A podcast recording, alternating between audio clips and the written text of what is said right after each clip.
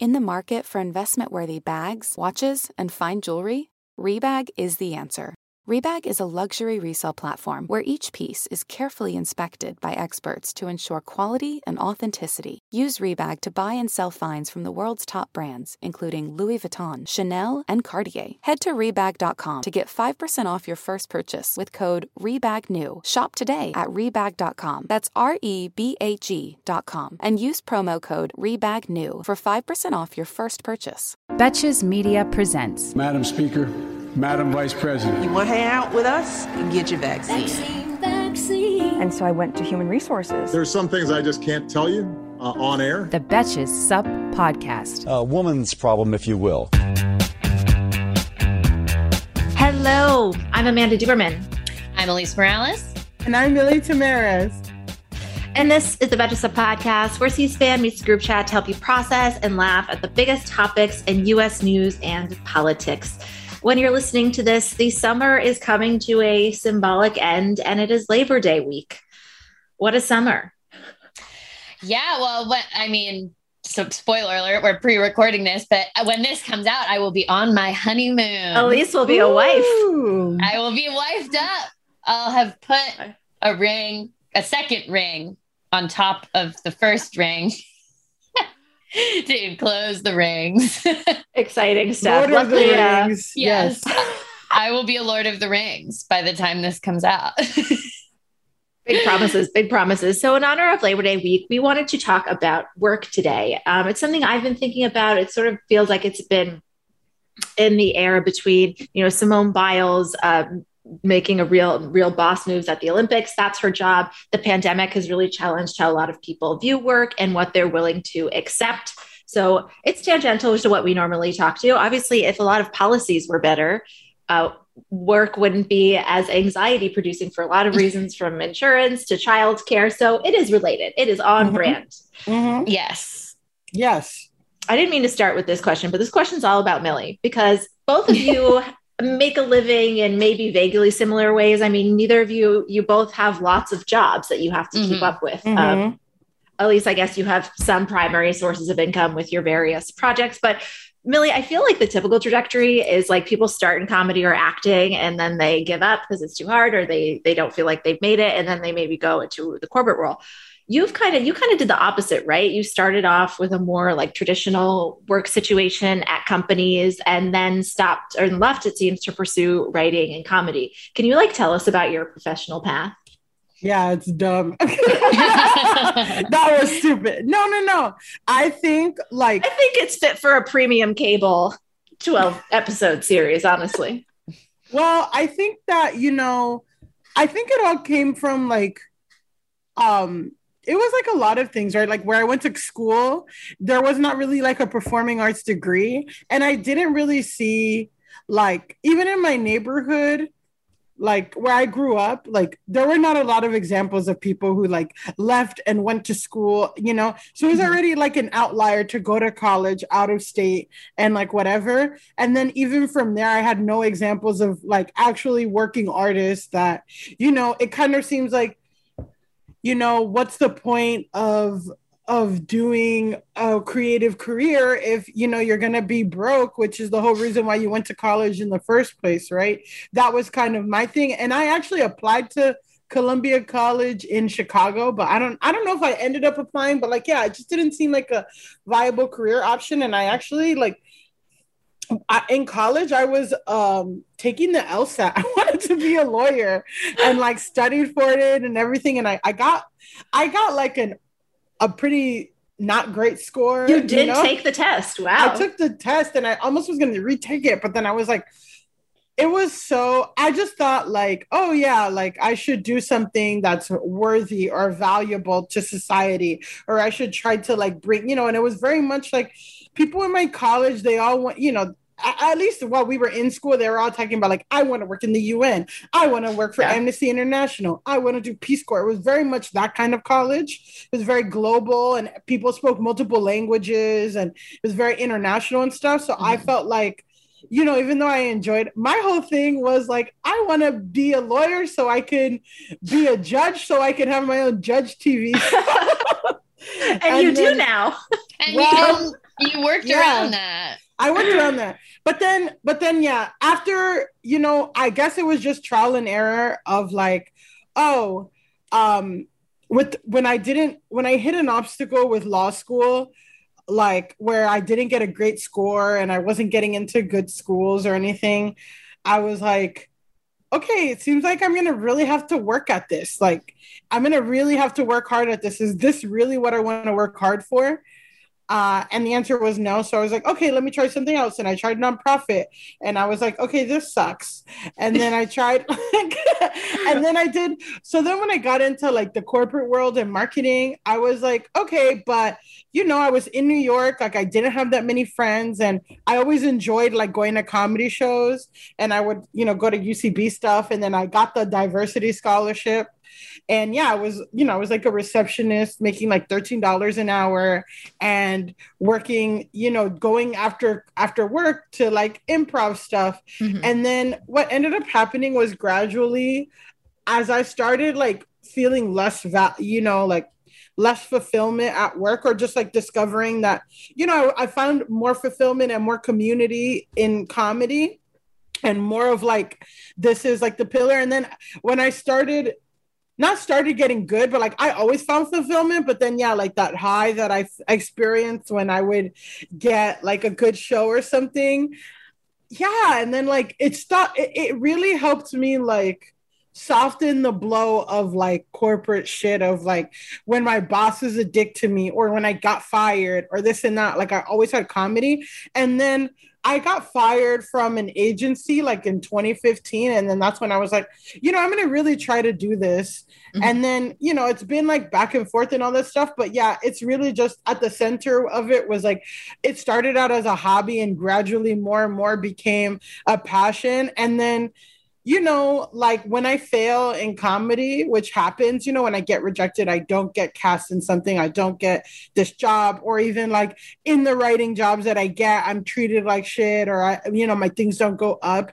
Like, Mhm. it's never like a am i gonna quit it's just like i can accept it and and and you know i'm like well i still get joy and fulfillment from this thing um Yeah. so i'm gonna keep doing it whereas like other careers i was like i hate this i'm never gonna do it again Yeah, yeah. They're They like, like "Fuck you." criticize you, and it's like, I don't even, this is pointless. Yeah, Yeah. like this Don't is, even- matters nothing to me. So yeah at least i feel I like being go. in in high school in dc era you probably had a lot of like do-gooders who were like expected to do like the lawyer path too i feel like us and probably for half of the people listening to this podcast were considered law school you get you took it farther than i ever did Milly.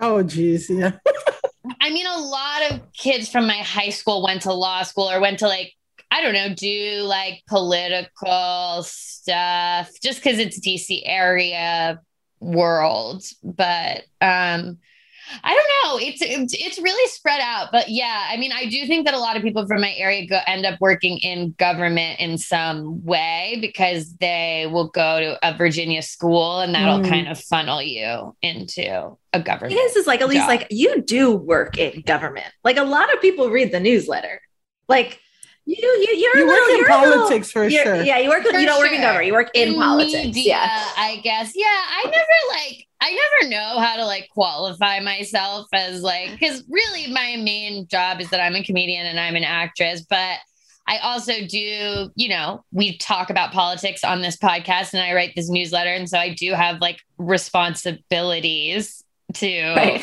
you know, put information that is correct or correct information that is wrong. Like, so it's kind of, I live in this, I feel like I live in this weird, like, I guess like Jon Stewarty world where like you do have a responsibility and you are doing like journalism light Mhm. and like you talk about things that are serious and you have to take them seriously while also primarily seeing myself as a comedian.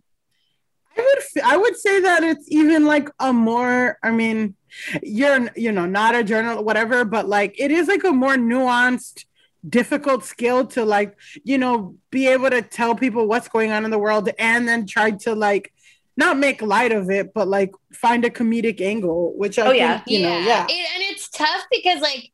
there definitely are people who just object to the idea of joking about the news. Mhm. like and so there are times sometimes where I'll get a message who's like who's like, you, you can't like say jokes about this. And I, cause I always like make sure that the subject of my joke, you know, it's that thought of like not punching down. Like Yeah. I make sure that even if I'm talking in a joking way about a serious subject, that I'm never like making fun of the victim of that Totally. or whatever. Yeah. But sometimes I get a message where I'm just like, okay, so you just object to like satirical hmm portrayals of the news, Mhm, which yeah. is what this is. So, Ugh. you know what? I guess you shouldn't sign up for this newsletter. Like, if that upsets you and it doesn't, you don't like that, okay. But then this maybe is not for you.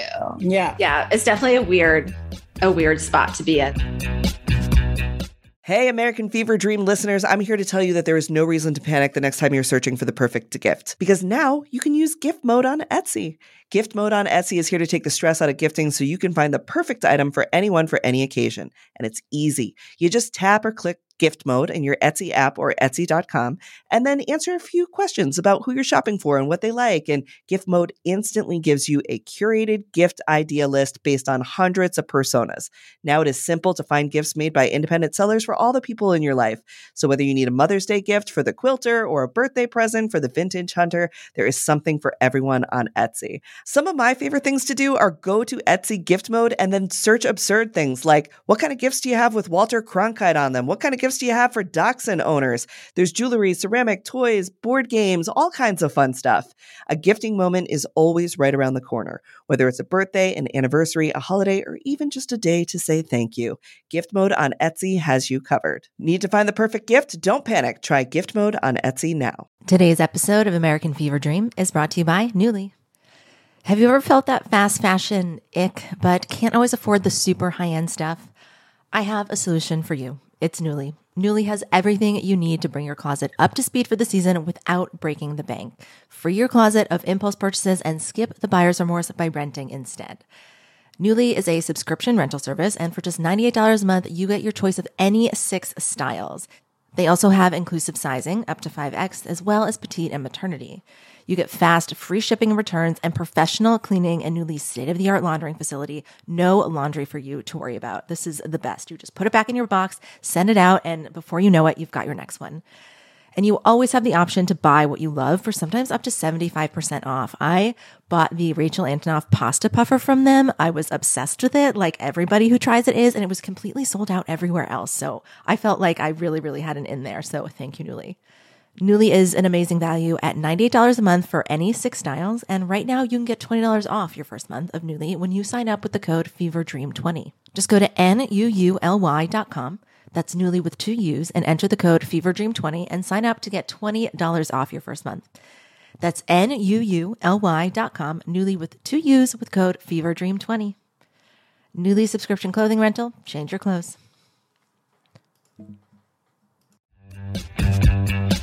So Simone Biles recently set an example of basically choosing not to sacrifice herself for her job. I was curious if either of you have ever like walked away from a professional opportunity because of the potential impact on your mental health, emotional health, or you just knew that it wasn't going to be worth it. Well, while recognizing that like being able to walk away is usually a privilege. Um, I would say that like I was always like nervous to quit things, so I would just like not. I would cease being a useful employee. and if, if I didn't like a situation, I would just kind of like I, instead of ghosting, I would slow fade, which is Yeah. that I would just like. I'm in favor of that. Stop my duties. I'm generally in favor of like let them keep paying you Yeah, until no, that's a they're good gonna point. bother. I will say the one time I fully ghosted a job was in college. I worked um I had I always also before like I became a person, basically like when I started working full time for Betches, that's when I became like a full time employee of anything. And then Mhm. when I left at full time at Betches in like 2018, I started to become like a full time actor comedian on my own. But before that, I always juggled a gazillion jobs. Even in college, I would have a gazillion jobs. And one of my jobs, briefly, was calling people and asking them for money, which is a terrible job Ugh. that every university has. And I did it for about, I would say maybe a month. Mm-hmm. And then one day I was in my college apartment and I was making a fake jetpack for my annual birthday space party, which I would have every year. And it was themed. Um, the theme was what you or someone you know would wear to space. And um, I was building a jetpack and I, my phone went off to say I had to go to work. And I saw it and I was like, I'm not going to go. And I'm also never going to go again. and I just Yeah. I just Is it like, like, did you actually I quit. did you start to feel the relief of letting yourself not go? It's like, and then you're like, oh yeah, no. I, now that I've experienced this moment of not go, I can never go back. It was a huge moment because like prior to that, I think I always and I talk about this a lot in my other podcast, The Rose Yeah. of Your Teenage Self, but I was a very I was always very nervous to like break rules or make anybody mad at me. And so the thought of like quitting and doing it in like a bad way was something that I was like, you can't do that. What will the University of Delaware do if I don't show up for my calling shift? And then when I did it, and they literally never contacted me once, and I eventually just got my last check in the mail, and they seriously did not say, I never got, they Yeah. didn't say shit to me about never showing up again. I was like, oh, I can, you can actually do stuff like this. yeah. I feel like that's a lesson that everybody learns at some point where Yeah. it's like, yeah. I mean, if you have a more important job, you can, Yeah. but Well, the thing is, like, life moves um, on. You know, I, I'm very easy to read, like my face and my facial and my, I guess, my attitude, which is like, I guess, good or bad. But I think that maybe subconsciously I'll ghost and like start disassociating, and maybe my bosses can tell. I Yeah. I like rarely quit things. Like, um, I've quit some jobs like where it was so bad, but I had something else lined up. Mhm. But um, yeah, I rarely quit things like um but I, I ghost emotionally. Yeah. and I Yeah. think like and, and and stop showing up and they can probably tell and they'll just fire me. But I think for me, this is a huge lesson now that I'm learning like in my comedy career, you know, um, there's definitely can be a scarcity mindset of like, if I don't say yes to this, they're gonna start asking me. If I don't try Yeah. to do this, like even though I know it's not a good fit or I know that it's gonna be bullshit, like I'm scared like that, you know, I'm not gonna have another opportunity and people are gonna forget me and all that stuff. And literally, like, you know, there was just one opportunity where I knew coming in that it was gonna be bad. And I knew it wasn't going to be a fit, and everyone I talked to was said it was dumb. And then I did it, you know, I did. I'm like, well, I, it won't affect me that much, and it really did like negatively affect my mental health, and it was really bad. And my therapist, you know, sometimes your therapist say shit and like they mean it like sincerely, but it's just so like she's like, well, maybe next time you can, you know, learn to say no. And I'm like, okay, fuck you. But it's true. Like it is such a it is such Yeah. a like a, a thing, you know, of like not saying no and not walking away, but it is like you have to because you Right. know I agree what- with that. Yeah. 100% like i think in acting and comedy i feel the same way where like when i was first getting into it i would take every single opportunity no matter how much how crazy it was or how little the pay was or how if there was pay at all like Yeah. i would do anything with like you know no um time constraints this that. Like i remember one time i t- there was like a job that came through like ucb used to send out like acting jobs. Um a lot of them were bad. And i took one where it was like it was like 75 bucks and I ended up going to a warehouse for like nine hours, no AC. They fake tear gassed me. Oh my god. and I was like, That and is that was the day where I was like, I can't do shit like this for $75. Like, Yeah, but you have to learn the I hard more- way. Yeah. I know. I was like, I gotta have more respect for myself than to be like sweated out and tear gassed for $75. Yeah. For Yeah. a show starring a puppet? No, no, we can't. yeah i mean that was my that was my next question which like i mean you both have already touched on this but when every job you're saying no to is like a, a paycheck you're not taking whereas like you know I, i've never walked like i've never had to walk away from something big because of my mental health but I feel like I do it in like a more daily basis, weekly basis, where it's like, I know sometimes I'm disappointing people, but I'm like, I simply cannot. I know myself and I know Mm. if I can't get everything done or done well, or I can't push myself one day, it's like, I just know that I, because I've had like breaks before and it's like, I'm not going to go there again. Like, I can't, Mm. like during 2020, between March when the pandemic started and November 7th when they announced that Trump lost, I didn't like take a breath at all. And after that, like my body, like my hair was falling out. And like, Yeah. and I'll be clear, nobody was making me do this. I felt a duty to. Like, Mhm. nobody makes me explain every single, like, even when we do like analytics meetings at Betches, they'll be like, you know, the stories, they don't get that, you don't have to do that many. like, it's, Mm. but I was, they don't really get a spot. Like, it's okay. But I just felt like such a duty. And we all felt so powerless that to like have any power. But Mhm. yeah, by the end of that, I just was like, my body felt a way it had never before. And I was like, I cannot. So now I, I'm more like, I do say no to things sometimes. And I can tell people are kind of like, she can't just do that. But I'm like, no, because if I don't say no consistently, then it's going to be like a big no down the line where we're going to have Yeah. like a problem. Like if I can't, like, I got to do this podcast every day. If we don't do this podcast, we don't get like, I have to. So I have to manage myself in other areas to make sure that I can like show up here every day to avoid sort of a, a big thing. But I, the difference between me and you guys is that I earn a salary and like Mm. I, you guys, every time you say no, it's a paycheck. So when did you get to the point, Alise? It sounds like it was in that moment you were when you were being fake tear gas that you were like, you know what? 75, I don't need the $75. I feel like I did not get to the point where I could really start turning stuff down until the past couple of years. I would say the first year where I had left being full time at Betches, I did have a lot of that. Like, I got to say yes to everything because I got to, Yeah. I got to make this freelance thing work. Like, I Mm. made a really big choice to say, Mm. and just was really supportive to say, like, I have all these other projects. I can see where my career is going. I can't also have a full time job, but I, you know, let's figure this out.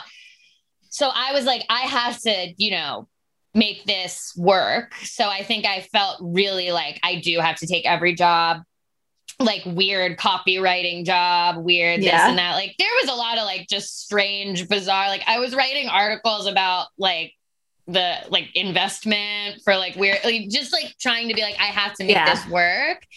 And then I think now that I do feel like my acting situation is a lot more established because I took, I left my full time job to invest in that and I have more solid gigs there. And I now like, I qualified for SAG insurance this year, which is like, Mm. it's, it's like a really, it really Like, changed the yeah. situation. So your leap, your leap of faith to leave a full time So, job yes, worked. but I would say, you know, it took, But it a year, a year and a half, two years. There was a pandemic in the middle of that. Like it was pretty crazy. But I feel like probably in the last year, I've been in a place where I can say, like, I actually don't need that check Mhm. or I don't need to answer this particular opportunity or whatever. yeah. Yeah, I I think like I'm still working on that right now. Like literally right now, I'm in a place where you know I just had a gig and like it just it really wrecked me mentally Oh. and like my hustler mindset's like okay what's next what's next but i know that i need a break like i'm Mhm. burnt out i haven't like had a break or had time and like you know I have it so that financially, because I've made all these sacrifices, because even while I was working these writing jobs, I kept two or three jobs at the same time. Mhm. While I was staff writing on TV shows, I was working making memes for Netflix and always doing Yeah. betches. I love doing betches Yeah. but like always keeping multiple gigs at once. Like now i'm in a place where I'm, i financially can take a month or two off you know which it, it, it's really I'm really having a hard time awesome. with because Yeah. I'm like I'm having a hard time though because I'm like and it's like month off right but I'm still doing betches I'm still auditioning and I'm still Yeah. submitting to shows but well, that's and you're literally doing stand up, like Yeah. And you're I'm doing, doing comedy. Like, So the only thing you mean is that you're actually yeah you're still doing a ton of unpaid labor. We pay you, but mostly unpaid labor. yeah no I get paid here but I'm Yeah. saying like I'm doing things that I enjoy yeah, yeah. but you I are still- still working. You're not just I'm, taking I'm a month still off. Yeah. but it's not like I'm not like hustling for the three or four jobs, you know? And like that's crazy to me and it's super uncomfortable and makes me unsettled, but also I know that I need it because I'm so burnt. Yeah. And like I'm so like not healed from this um from this experience that I had. And I mean that's just a new experience. And I think I've talked about this before on betches of like women, you know, not to be like girl bossy Sheryl Sandberg, but like women are conditioned to not say no. You know what I mean? Or like it's bad to say no and you're selfish. And I think that it takes like years to unlearn and then it also takes years to get comfortable. Like you're saying, Amanda, of like it took that really difficult experience. It took Alise getting tear gassed to like realize oh, like, oh shit, yeah, buy a puppet. For like, oh, $75. shit, for 75 Listen, I've done some dumb shit. Don't even get me started. I said no to like a catering gig, or I, I fucking ghosted a catering gig to do this gig for BET. And BET, fuck BET. And then like, oh, and the first of all, the BET gig was a like I was a bad job interview applicant where I didn't put my phone on silent, and my phone kept ringing during the job interview, and they're like, "Can you put that on silent?" I'm like, no. And then like I was supposed to get like a hundred dollars for Yeah. that job. So you know, and I'm like, this is my big break, whatever. Fucking they took nine months to pay me that $100 and then when i Oh. finally got it honey they took the tax out so it My was God. $85.91 uh, Oh my god, the freelancer song. Yeah, I Yes. just stopped babysitting like last year. I just stopped, and it was only it wasn't even my choice. Like the kids got too old. Like I babysit these kids for for ten years, and the parents were always like, "You sure?" And I'm like, but then eventually, eventually, I was like, I'm spending more on the cabs that I'm Yeah. taking for convenience because I'm an adult, and like I'm not going to take the subway at eleven o'clock at night yeah on a Tuesday. Not that there's that's a problem, but yeah, I, I only it's recently tough stopped it's really tough exactly in my early days, in my youth, I would be like on the train, off the train, uptown, all over. Never in a car. Ridiculous. Play, going all over just to like get little sums of money and like Yeah. Pick kids up and drop them off and teach them this and go around and then like I worked um selling Broadway tickets. Oh, I gosh. worked it I've done a lot of jobs. I Yeah. was always Oh, yeah. running all over the place. i, I feel like- canvassed for aclu canvassing I, I had to quit a canvassing job once i quit i quit canvassing for obama in 2008 because i was like i worked all over the place for hillary and then hillary her concession speak she was like y'all you have to go work for obama please and i was like i'll do it for her and then yeah after my second day of getting getting the door slammed in my face it's like i'm not going back but i feel like hearing hearing the quote i think it's originally an oprah quote but no is a complete sentence like that changed everything for me i have i repeat Yeah. that to myself all the time like you don't owe anyone an explanation no is a complete sentence. I mean no. yeah Is that easier to say than to actually practice, do you think? Oh, it's hard for like work. It's hard in relationships. It's hard with family. That you know, that's just. Yeah. but it's important because you know. what? I mean, I think that people like people really look down on aging. Like, oh my god, I want to be young forever. But I'm like, no, I'm really like happy to Yeah. be older because I know myself so much, and I'm like, I already know that like if I say yes to this, like I'm gonna be fucking burnt out, or I'm gonna be this, or I'm gonna be that, and then la, la, la. so like I'm already doing that, and then that's when I can say no wisely, you know. Yeah. Exactly, 30s yeah. is good. 30s is I'm- great. Yeah. My foot clicks now, but other than that. Oh, my knees, my knees Yeah, so- something's really wrong with my foot, but other than that, I really like I mean, my yes, my knees make noise. And I have a stomach ache all the time. Oh yeah, but, yeah, yeah. Um, but I, I feel like what I'm living, I can't even tell you what I was doing in my 20s. Like I literally have no idea. Me and my friends will call it the lost 20s. Because Totally. like, especially because I have some friends that I met when we were all in our 30s, and like they'll tell me about past lives they've had, and I'm like, yeah, like in my past life, I was like a Japanese businesswoman. like, or I worked for different Japanese companies and like wore suits. It was terrible. But Yeah. um, but I, I think I'm living the life that I thought I was gonna live in my 30s. Like I thought, like, yeah, everyone's Yeah. gonna have their own apartments, we're gonna go out to dinner all the time. And no, everyone was broke and like having sex with terrible people. And now we all like can go out to nice dinners. I And know like, it is live- so Yeah. silly that in your 20s you're like, is, is this the right path? Is this the right direction? It's like we sort of sta- started getting this at the beginning, but like I think I've like a job is a job. You're gonna be jobs are miserable. Work sucks. Like Mhm. if you're gonna if you have a job, this this is the way capitalism works. Companies exist like they don't make a profit unless they exploit you for more than they pay you. So it's always gonna be annoying. Sign up to The Economist for in depth curated expert analysis of world events and topics ranging from business and culture to science and technology. You'll get the weekly digital edition, online only articles, curated newsletters on politics, the markets, science, culture, and China, and full access to The Economist Podcast Plus. The Economist is independent journalism for independent thinking. Go to economist.com and get your first month free. This brings me to sort of my next um, question because all all three of us sort of do things like our jobs rely on our brains our natural curiosity just the things that pop into our head. And so i find it hard to take the advice of like your job is not who you are. It's okay. Don't worry about the Mhm. criticism. Don't worry about the lack of success. It's the criticism is not criticism of you. It's of the work. But those things are sometimes the same. How do you guys like how do you manage that? How do you apply the advice? Because AOC talked about this recently on um on an Instagram story, specifically about when she was a bartender, and that's how she really learned. Um, I'll quote her: "Not to work for 100% of your satisfaction in life. It should not and cannot come all from your job, no matter how great or how hard your job is." Um, so, yeah, how do you apply that advice to like keep some distance when Mm. your work is so close to like who you are, and it can't help but always feel personal? Well, I think like, you know, I'm Buddhist. So like I there, you know, in Buddhism, the goal is like you can't seek anything like happiness outside of yourself.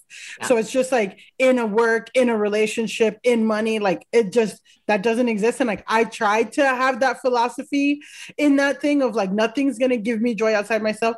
It is difficult though, because you do tie your identity, but at the same time, I think of it like this of like comedy is like you know you're never I, like where i'm at now is where i wanted to be five years ago but i'm not where i want to be right now you know?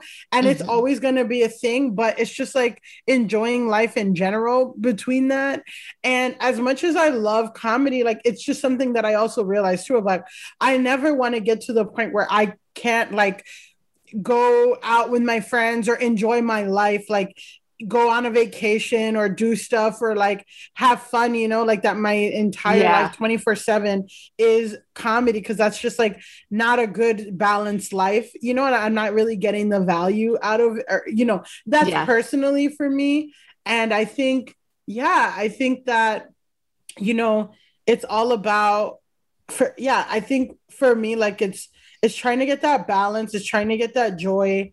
Um yeah i don't know i think I feel like that's also an age thing, like after 30, Oh. where it's like, it doesn't matter. It doesn't matter what I do because there's other stuff. There's other stuff in life. well that's totally just in marketing too like that is like a value system of millennials of mm-hmm. like versus like boomers and gen xers of like you know boomers before it was like your success was measured this is like marketing 101 like you know success was measured in things house 2.5 kids nice bags nice shoes. Millennials are very much about experiences and there's many things that contribute to that right mm-hmm. it's a you know it's because the housing market shit and it's like harder and then student loans and stuff so we can't like buy houses and do that stuff easily but we can like go to a music festival on instagram and like basically make it so that we're all jealous of each other is like you know oh go on vacation oh travel oh this oh that like that is more of a status symbol yeah. than like having a nice house or not having roommates and stuff you know so mm-hmm. like in in that thing very much is like yeah i want to be able to experience and live life. Um and it is really it is really difficult to manage when your like identity is like uh am i good at this? Am i a good comedian? Like right. other people are booking all these things. I'm not you know it's really difficult. And you know one more point before i stop is like which i lost it as i was talking whatever. But like there are other there are other people like everyone's on their own path but like yeah, yeah, like that was a conscious decision of like i saw people who you know quote unquote made it before me. They got their first tv writing job or they acted on this big thing like way before i did and i was i would beat myself up like oh they're better than me. And then i kind of look at their life. Sometimes they have rich parents which is a whole other yep. thing. But other times like a lot of times these people like you know they were like eating shit like like living sleeping on people's couches not working just 100% like mm-hmm. in comedy auditioning whatever and like and then they made it eventually but like on the path like they couldn't go out to dinners or they couldn't go to a concert and and i'm just kind of like resigned with myself of like okay well i'm not going to make it as quickly as this yeah. person but like i'm gonna enjoy my life you know i'm mm-hmm. gonna go on a vacation and you know it sucks that i have to work a day job but i also like can go out to eat or i can like buy this nice dress or something like that so yeah. those are things too that like those were values that I kind of made reconciled with myself of like, I'm gonna make it no matter what, but like it's okay if it goes a little slower because I want my life to be rich in this certain way. Yeah, I, I'm so glad there's been a little more suspicion of like the grind lately. Yeah. Yeah. I, I had like a similar realization at one point, just dealing with the same stuff, like comparison being like, oh my God, this person is younger than me and came up so much faster than me and like uh, whatever, whatever. But then there was a point where I took a step back and it's like, okay, yeah, maybe in this time period, I didn't like get this writing job or whatever, but I did meet someone and build a relationship with them and fall in love with them and now i'm getting married and that like took time and energy and effort and like mm-hmm. work and a lot of people who come up super fast or like give so much to their job they're not able to do that and maybe if i had been more singularly yeah. focused on my job and stuff i wouldn't have been able to like give the this relationship the time or notice that this relationship had the potential or what ever, you know? And like that's a form of success too. Yeah. And now I feel like I know this is really like heartwarming, but I feel that way too. And it's like I feel a lot less connected to my job because it's like I'm very connected to it, but I'm like, if it went away, I would have my relationship and I would still have a lot of amazing things in my life because I worked at one point to build those things, maybe at the expense of like something else at, at the time.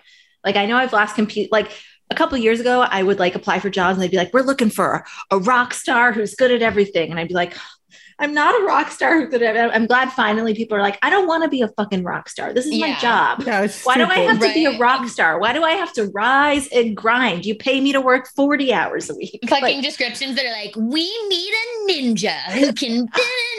like, and it's just like, no, Stupid. you need someone with a bachelor's degree. So why don't we cut the shit? and, and like, honestly, do you even need somebody yeah. with a bachelor's degree? First, yeah, really, like honestly, are you going to check if I say yeah. I have one? I yeah. Well, um, yeah.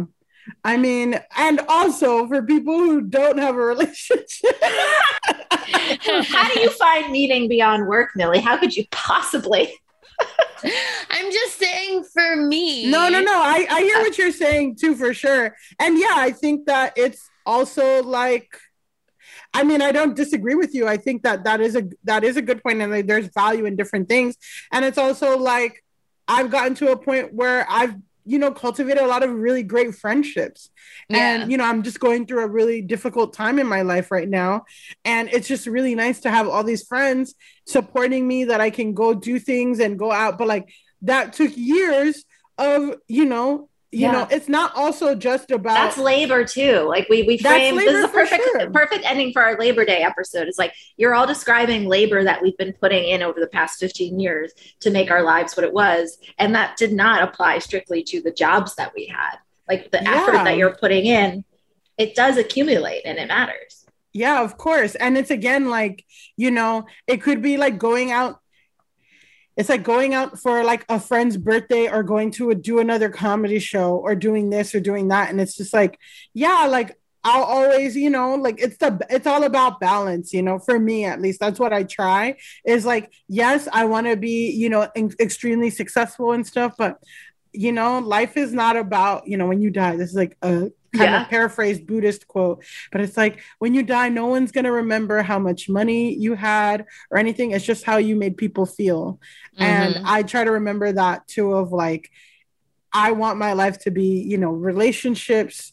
Um, you know, I want to be comfortable, but I also, yeah, like I want to see and do things too. so. Yeah. I also feel like the past like five years have so democratized, democratized like entertainment and media that anyone can become famous and go viral at any time. So it's like today wasn't my day. Maybe maybe it's tomorrow. Like the traditional the traditional paths are not there, which the kind of free for all. I don't know makes it a little easier to just let the chips fall. Well, um, you know, anybody can be an influencer now. Every, like, I, you know, there was like a thing of like 20,000 people, 22,000 people Oh, in America yeah. have 1 million YouTube subscribers. Like, it's just so much more of a, like, there are, there's less gatekeeping in that way, you know, so that's really cool.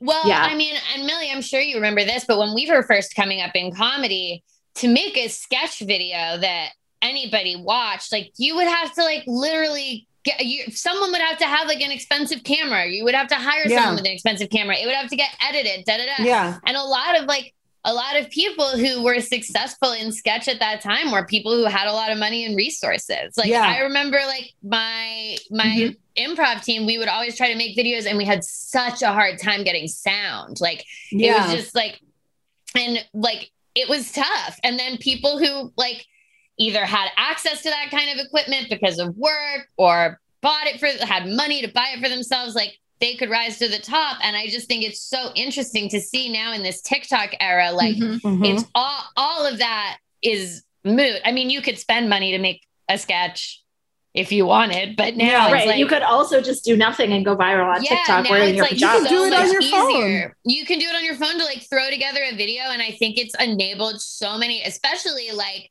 like you see so many good creators of color and like yeah. women and all of this stuff, like people who have been traditionally kept out of just like production Mm-hmm. and knowing how to do production on their own like they Mhm. ri- they've risen to the top of all this like the front facing comedy videos twitter comedy videos tiktok comedy videos like once it was democratized Mm. and you could see who was actually the funniest Exactly. guess who guess who it is Yeah, I just also want to say before we finish, meritocracy does not exist. no It is not No. a thing. Yeah. And uh, I feel like a lot of the gatekeepers of before will say it is a thing, but it's not. It's and when you realize that, I feel like work becomes a little.